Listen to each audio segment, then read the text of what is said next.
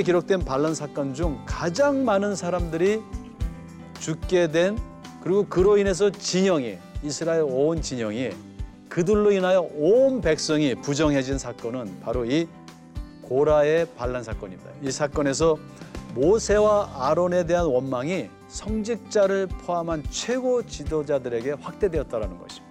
두 번째는요, 이 사건이 지금 어디서 일어나고 있냐면요, 성막을 중심으로 성막 안에서 지금 일어나고 있어요. 그 내부적인 그 이유는 어디에 있냐면 사실 또 질투요, 권력 쟁탈에 있는 것을 우리가 알 수 있어요. 자신의 성직을 귀히 여기지 못하고 모세의 성직을 질투하며 그 하나님께 반항한 것이 되었던 것입니다. 그 영적 권위와 질서는 서로 쟁탈되는 것이 아니라 하나님의 영역이고요. 우리는 항상 기도로 깨어 있고 말씀으로 깨어 있고 그래서 우리에게 부여된 이 거룩한 소명을 의식하며 세상을 향해 빛과 소금의 직분을 다하는 그러한 하나님의 멋있는 거룩한 백성 세상 나라들이 되어야 되겠습니다.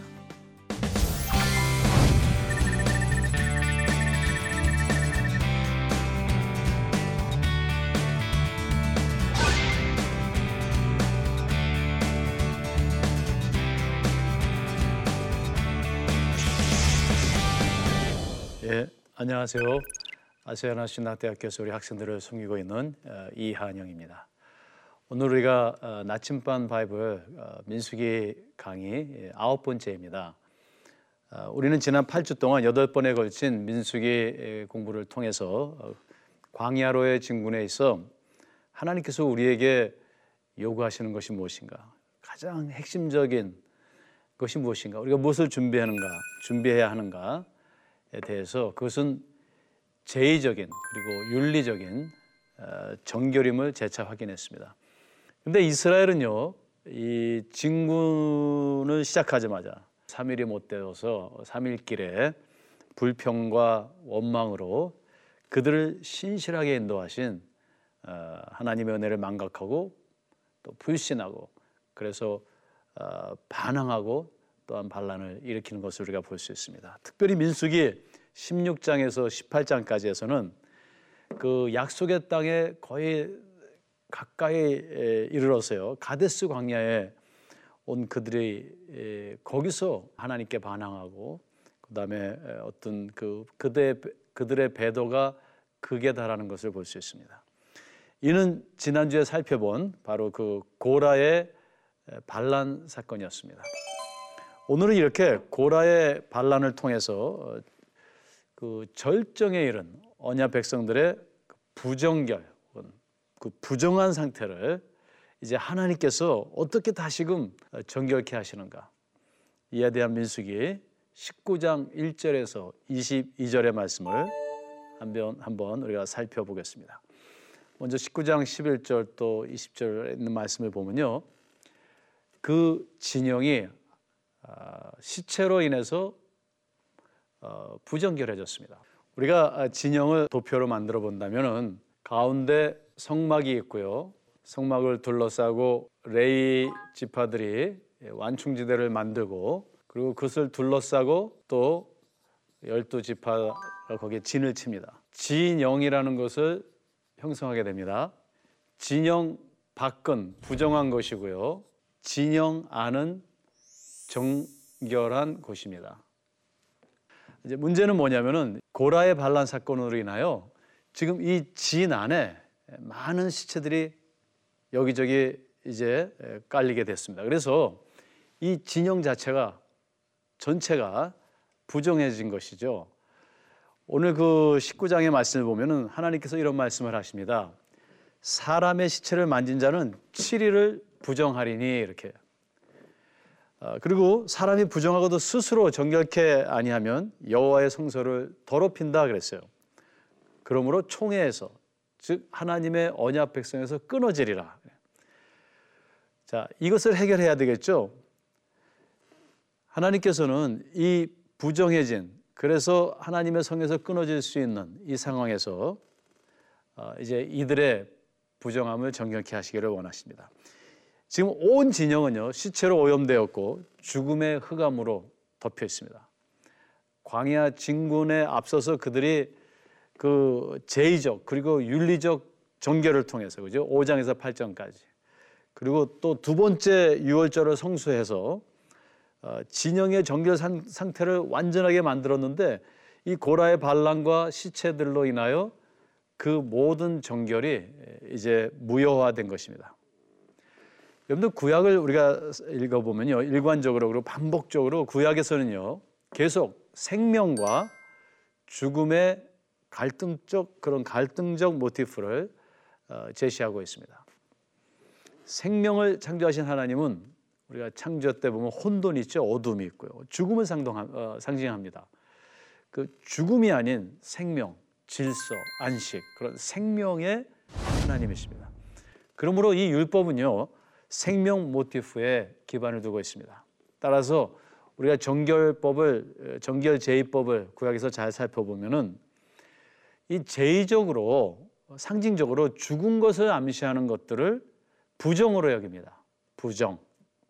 예자면은 예를 들자면요. 죽은 것을 먹는 짐승 혹은 죽음의 세계와 관련된 무덤 혹은 어, 영교나 조상 숭배 그리고 시체를 만지는 것, 그 다 죽음과 관련 있죠. 그렇게 죽음을 연상케 하는 것들.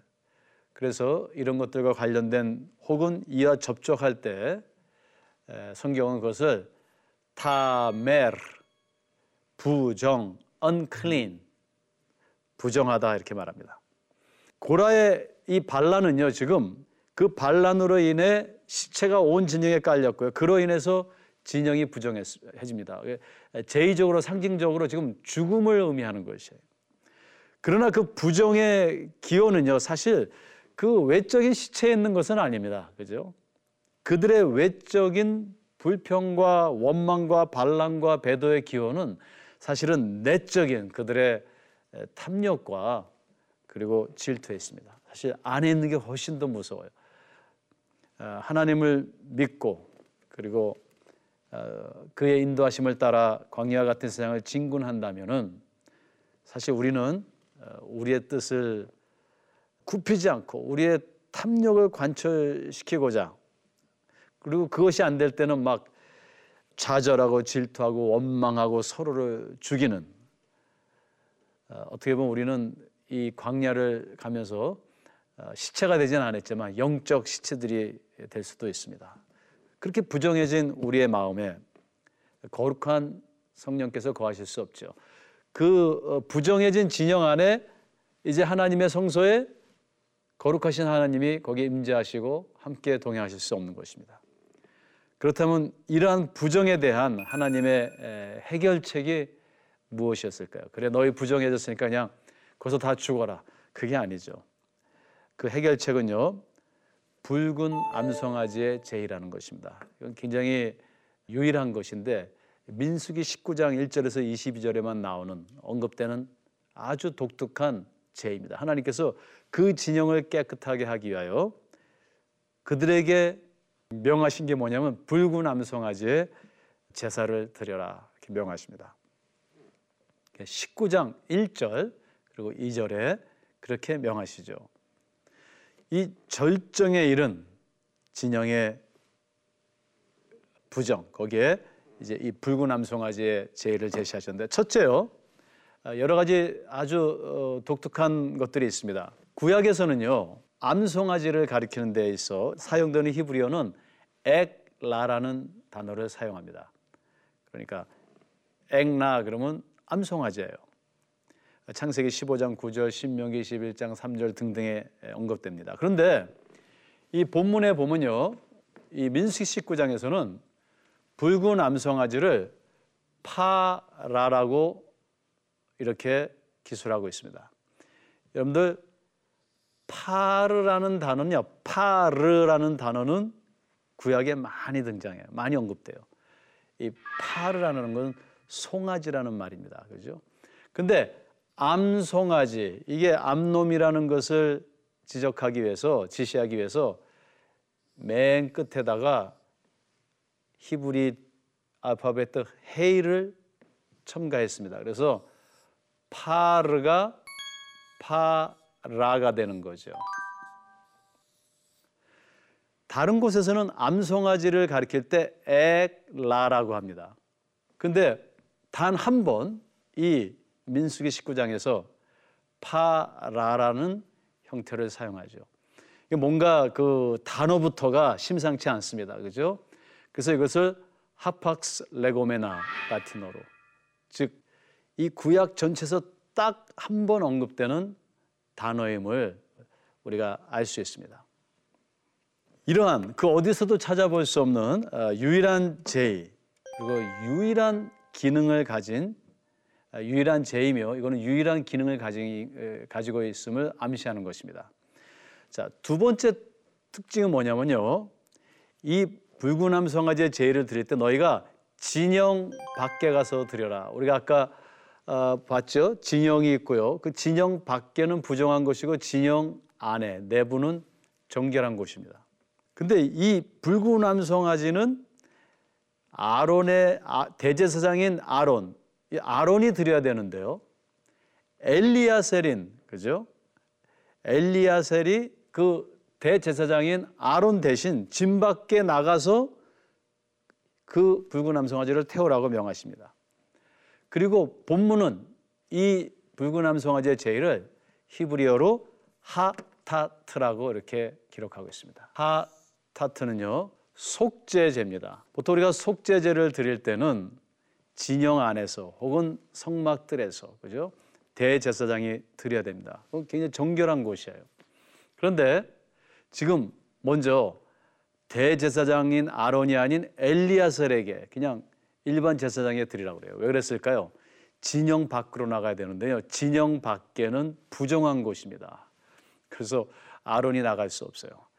엘리야살이 그걸 들고 나갑니다. 그리고 이 속죄제라는 것은 항상 진영 안에서 드려야 되는데 진영 밖으로 나갑니다. 그러니까 이 자체도 또한 아주 어, 유일한 그런 어, 제사인 것을 우리가 어, 볼수 있습니다. 더 부정한 것으로 오히려 부정한 것으로 나가서 제의를 드리는 거예요. 좀 색다르죠? 세 번째로요.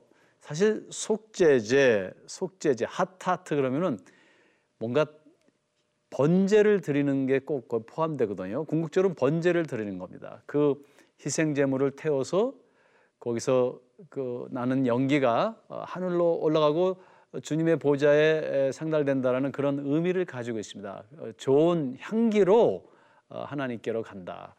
기도의 향기를 의미하는데 여기서는요 핫하트라고 했지만 민수기 본문의 이 핫하트 붉은 암성아재 핫하트는 희생 제물이에요. 그런 번제의 희생 제물이 아니고 이것을 태워 가지고 그 재로 정화수를 만드는 부정을 씻는 물이라고 여기 써 있거든요.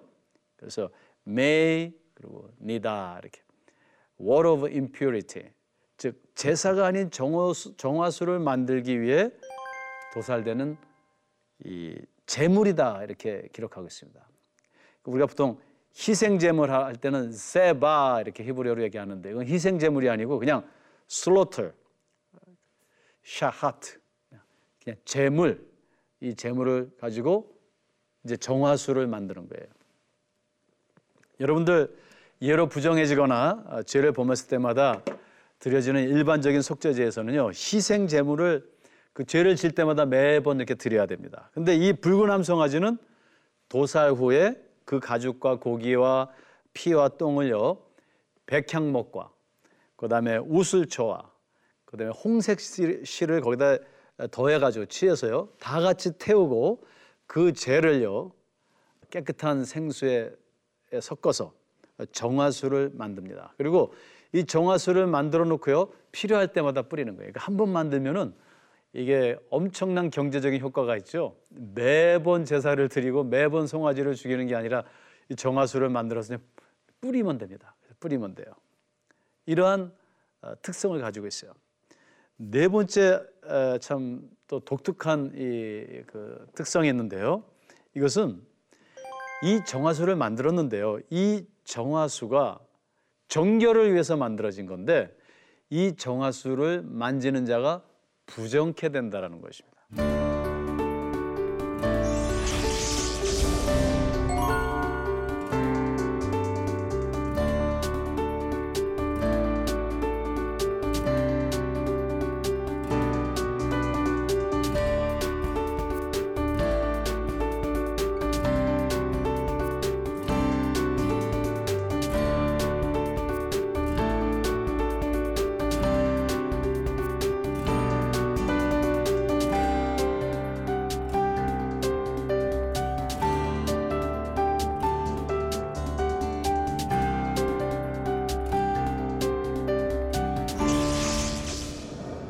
구약에서 부정함을 다시 정결하게 할 수 있는 여러 제의적 방법들이 있어요.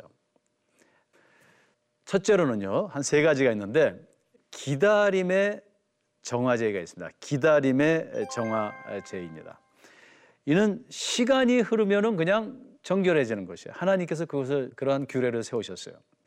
레기 15장 8절에 보면 아, 이것은 무엇을 의미하냐면요. 우리 삶 속에 우리는 정말 많은 어, 문제들을 안고 가죠. 또 어느 때는 부정의 문제들이 있습니다.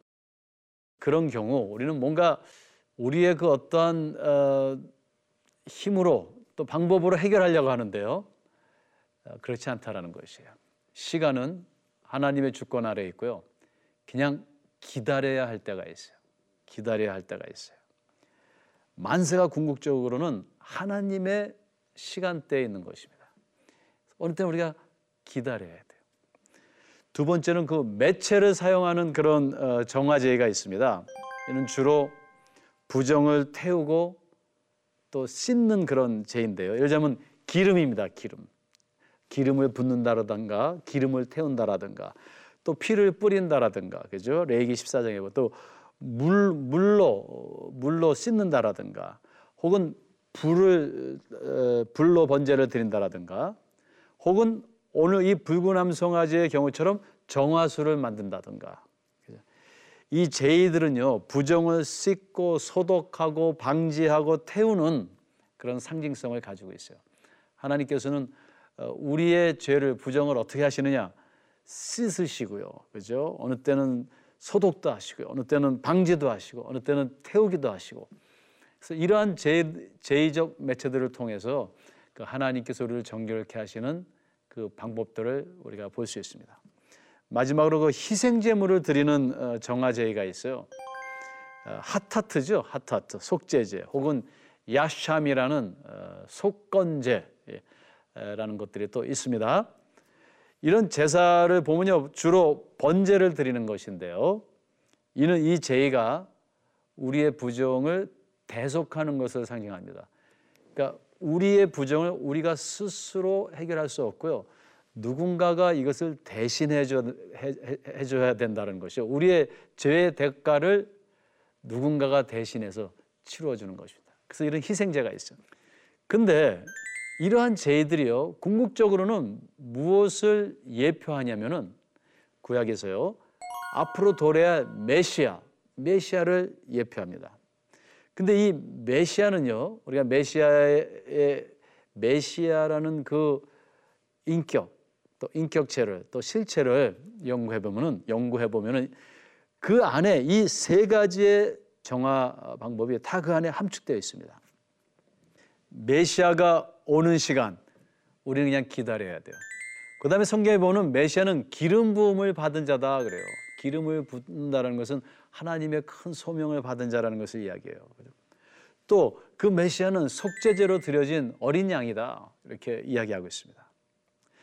자, 이와 유사하게요. 지금 오늘 이 민수기 19장에 등장하는 언급되는 붉은 암송아지의 제의, 그 제의의 요소들을 우리가 잘 살펴보면요.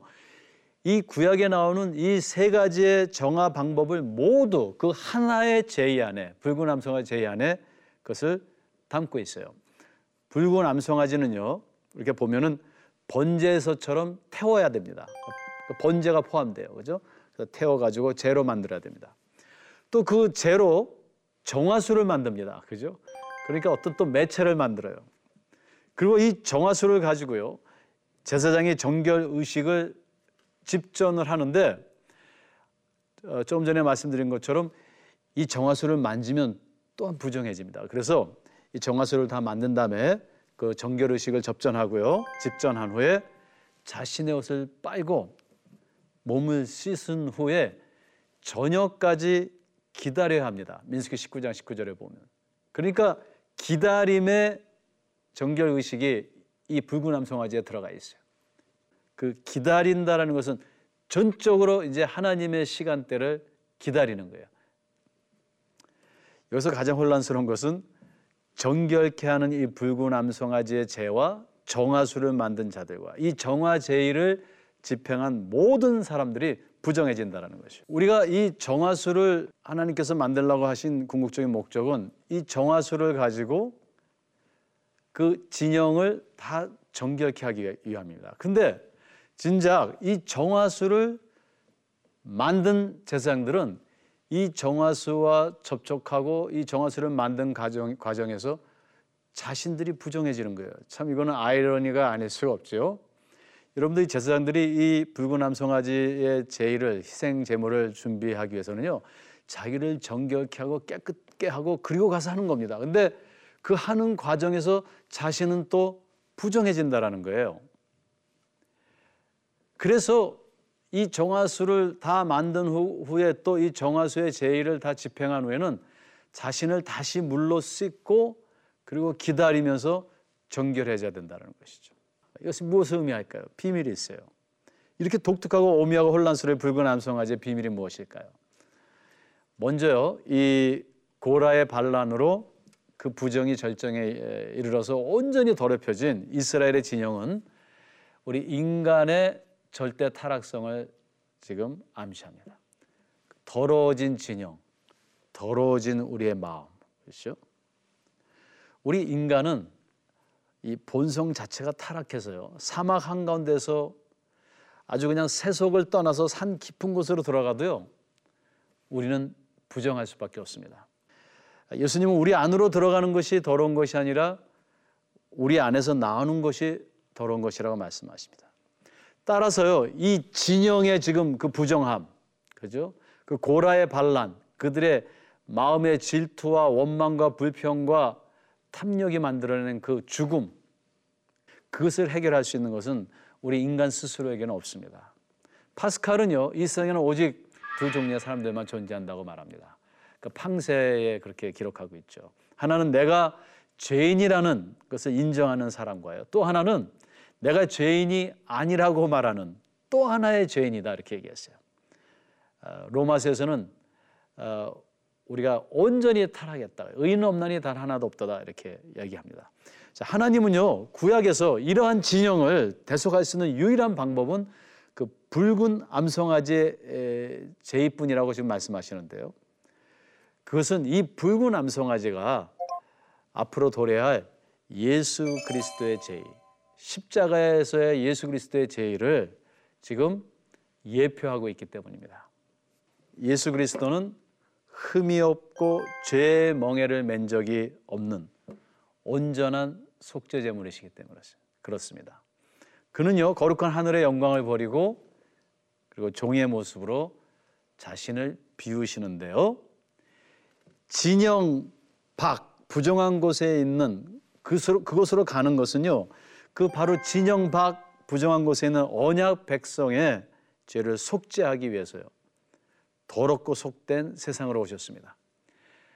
붉은 암송아지가 더욱 부정한 것으로 진영 밖으로 나가는 것처럼 우리 예수님은 하늘의 보좌를 버리시고 그리고 이 부정한 이 세상으로 나오셨습니다. 그죠?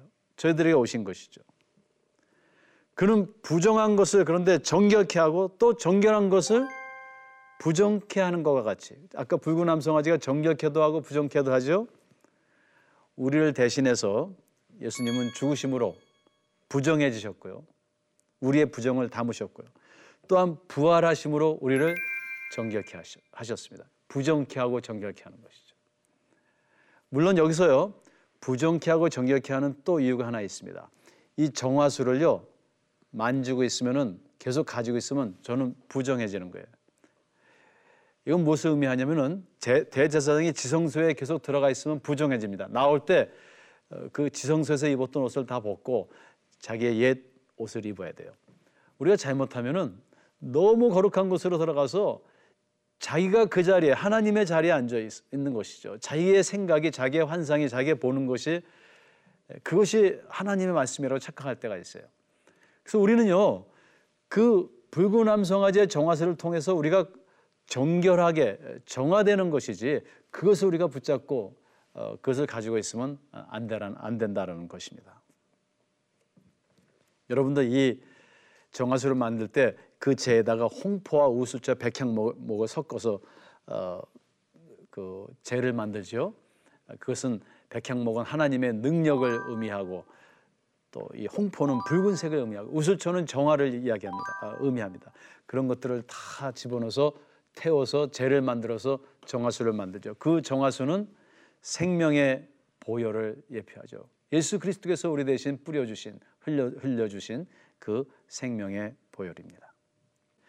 여러분들 붉은 암송아지 하타트가 예수 그리스도 안에서 성취된 것이라면요, 이는 또한 이 신약 성도들의 삶에서도 그것이 구현되어져야 됨을 의미합니다. 우리는 성도는 그리스도 안에서 씻음과 거룩함과 의롭다 하심을 입은 그런 하나님의 거룩한 백성들입니다. 이러한 정결한 삶은요, 속된 세상과 단절된 삶을 이야기하는 것이 아닙니다. 거룩한 지성소 혹은 교회 안에만 머물고 있는 삶을 의미하지 않습니다. 이 성도들의 정결한 삶은요, 진영 밖으로 예수께서 나가신 것 같이 진영 밖, 즉 현존하는 그런 속된 세상 진영 밖으로 나가서 그리스도의 보혈로 정결케 되어 하나님과의 거룩한 안식의 영역으로 다시 진입하는 데 있습니다. 따라서 우리는 정결한 성령의 전으로서 속된 세상으로 나아가 하나님의 거룩한 진영, 그 안팎을 중보하는 그런 거룩한 제사장의 사역을 담당해야 될 것입니다.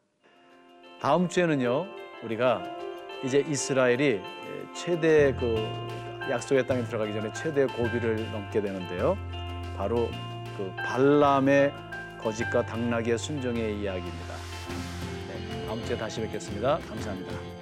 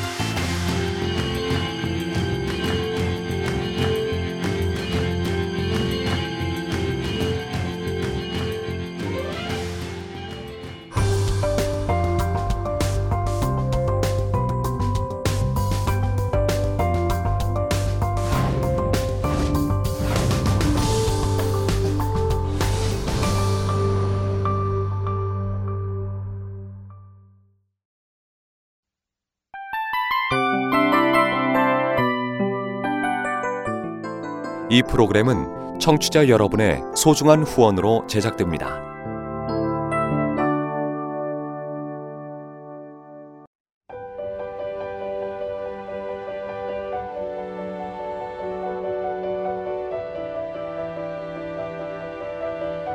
세상에는 수많은 교회들이 있지만 더 깊이 있는 말씀 강해를 찾기 위해 크기로만 교회를 선정하지 않습니다. 보다 좋은 영적 콘텐츠를 더 많이 나누기 위해 방송비를 받지 않습니다. 1년 365일 복음만 전하고 싶어서 우리는 광고를 하지 않습니다. 온누리의 복음을 땅끝까지 CGN TV와 함께 땅끝 성교사가 되주세요